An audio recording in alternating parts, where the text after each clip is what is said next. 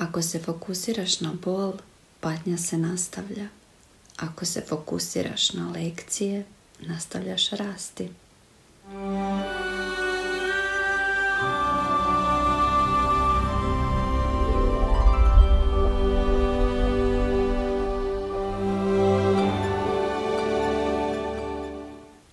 Dobro mi došli divni ljudi. Dobro mi došli ovaj mali Zorkin spiritualni kutak. Današnju temu smatram vrlo važnom i meni osobno vrlo zanimljivom. A, a iskreno vjerujem da mnogima može koristiti u životu. Želim vam sažeti što sam spoznala E, bilo da sam ja sama iskusila, bilo da sam promatrala ili osjetila kroz razgovore s drugim ljudima, s drugim ljudima koji su se našli u karmičkim odnosima. I zbilja se nadam da će vam ovo slušanje služiti i da ćete moći primijeniti neke stvari u svom životu. Možda se neki od vas pitaju uopće što je karmički odnos i kako da ga prepoznate dok je nekima već poznata ta karmička problematika, da problematika, vjerujem da ću doći do biti ako krenem sa tom problematikom.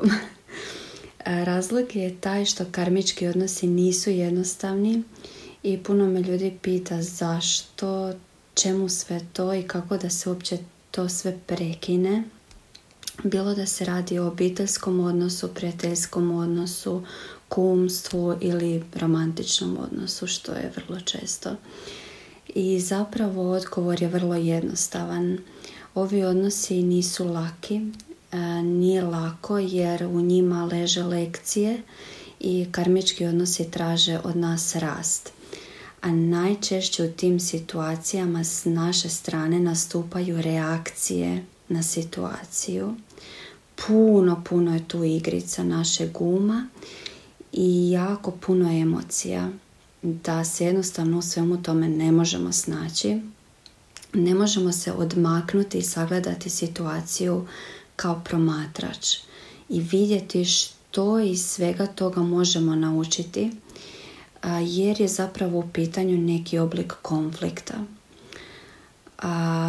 Drugi ljudi oko nas mogu nas savjetovati, mogu nam reći što oni vide, što bi oni napravili u našoj situaciji, ali jako često to ništa ne pomaže jer je potrebno vrijeme da sami uvidimo obrazac koji se ponavlja.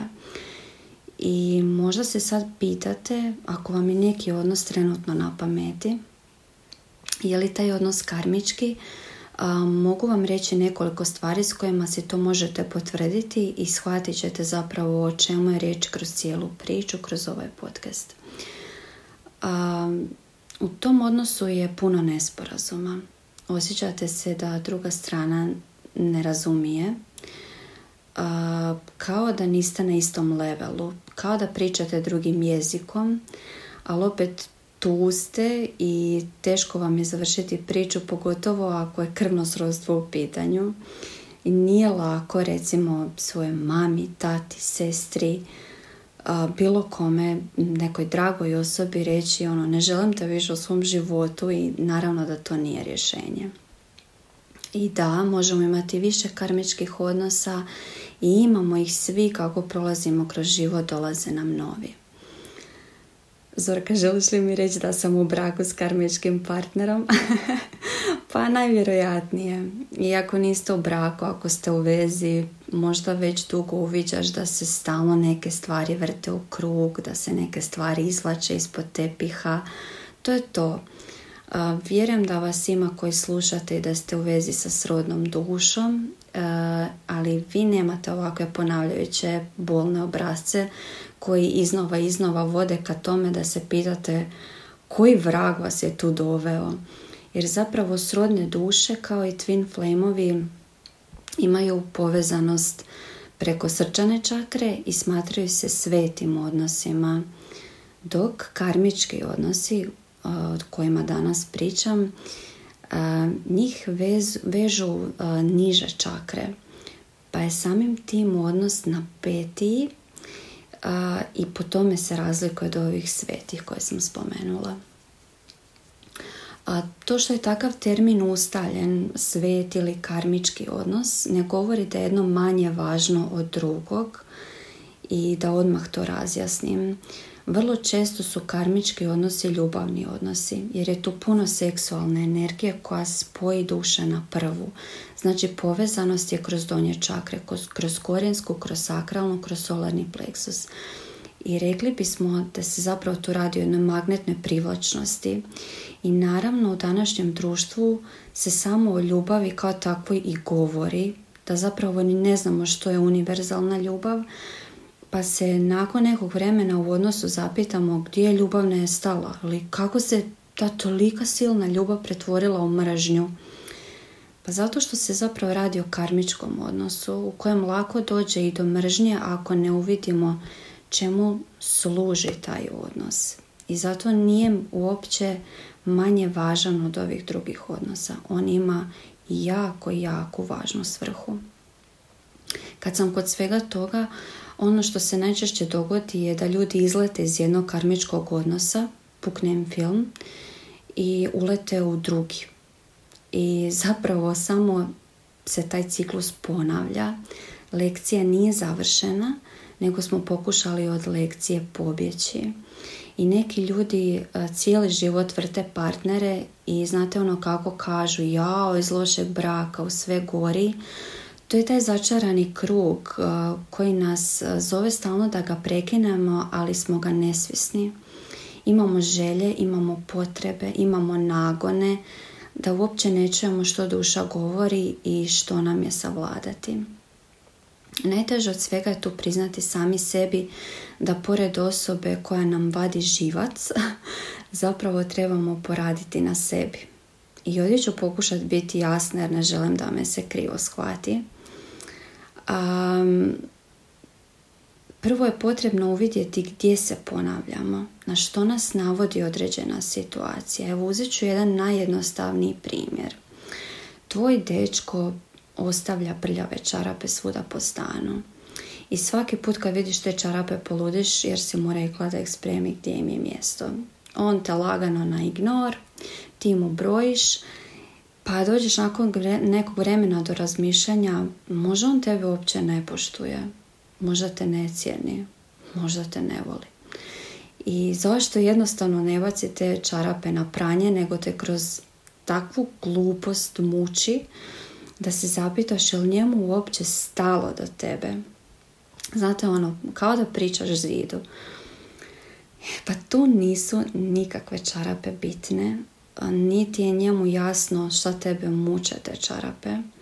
Ovdje se samo radi o tome da će te ta situacija učiti, učiti strpljenju dok to ne savladaš. Sa karmičkim partnerima ovakvih situacija može biti more jedno. I da ne pričam sa djecom koja su i tekako veliki učitelji i s kojima neki čiste svoj karmički dug. Kako izaći na kraj sa čarapama? Pitanje je. E, jednostavno da prihvatimo da on te čarape neće baciti i da su one tu gdje jesu.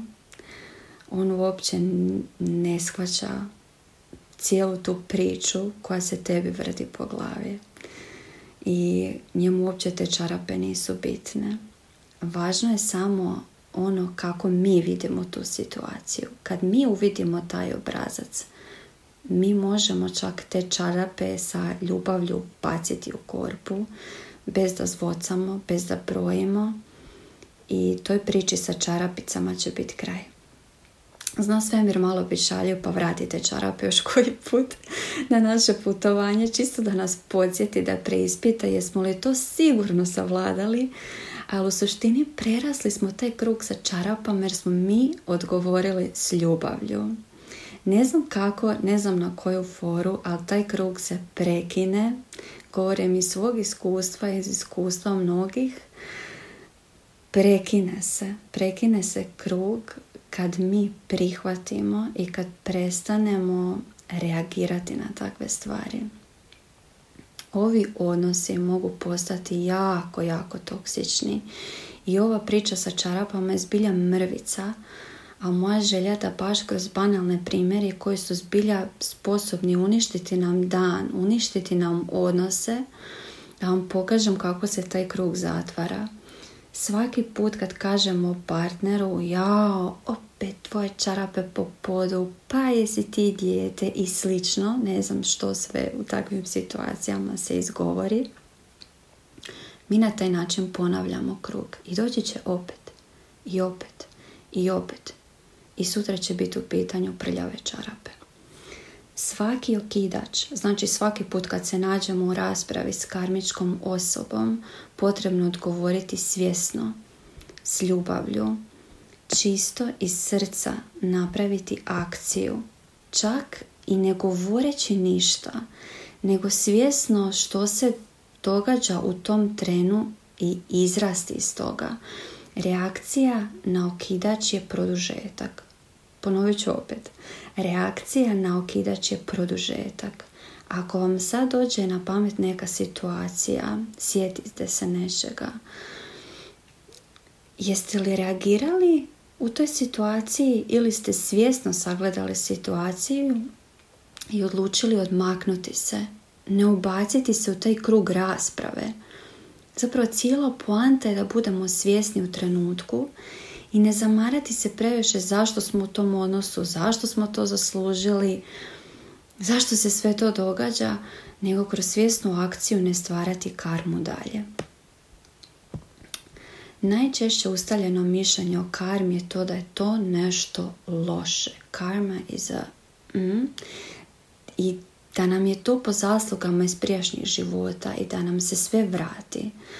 Ali uistinu možemo karmu sagledati s druge strane, kao i sve, i vidjeti da je karma jedan ispit koji nije nemoguće položiti, nego samo treba svjesno uvidjeti gdje se ponavljamo i na što nas ta karmička osoba želi uputiti.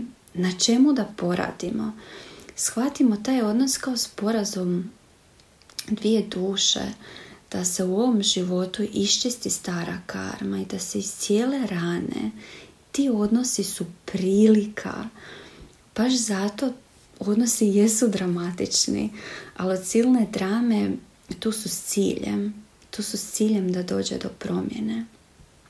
Svaka ta situacija je prilika za rast. Možemo ih gledati kao učitelje, bilo da su tu da se rašisti zajednička karma ili su tu samo na našem putu da pomognu na, u našem rastu. Tu su da nas upute na naše neiseljene dijelove, da nam pokažu gdje smo slabi, gdje trebamo gledati. I zato jako boli, zato su odnosi teški i strastveni. Oni nam objelodane našu sjenu s kojom se trebamo suočiti.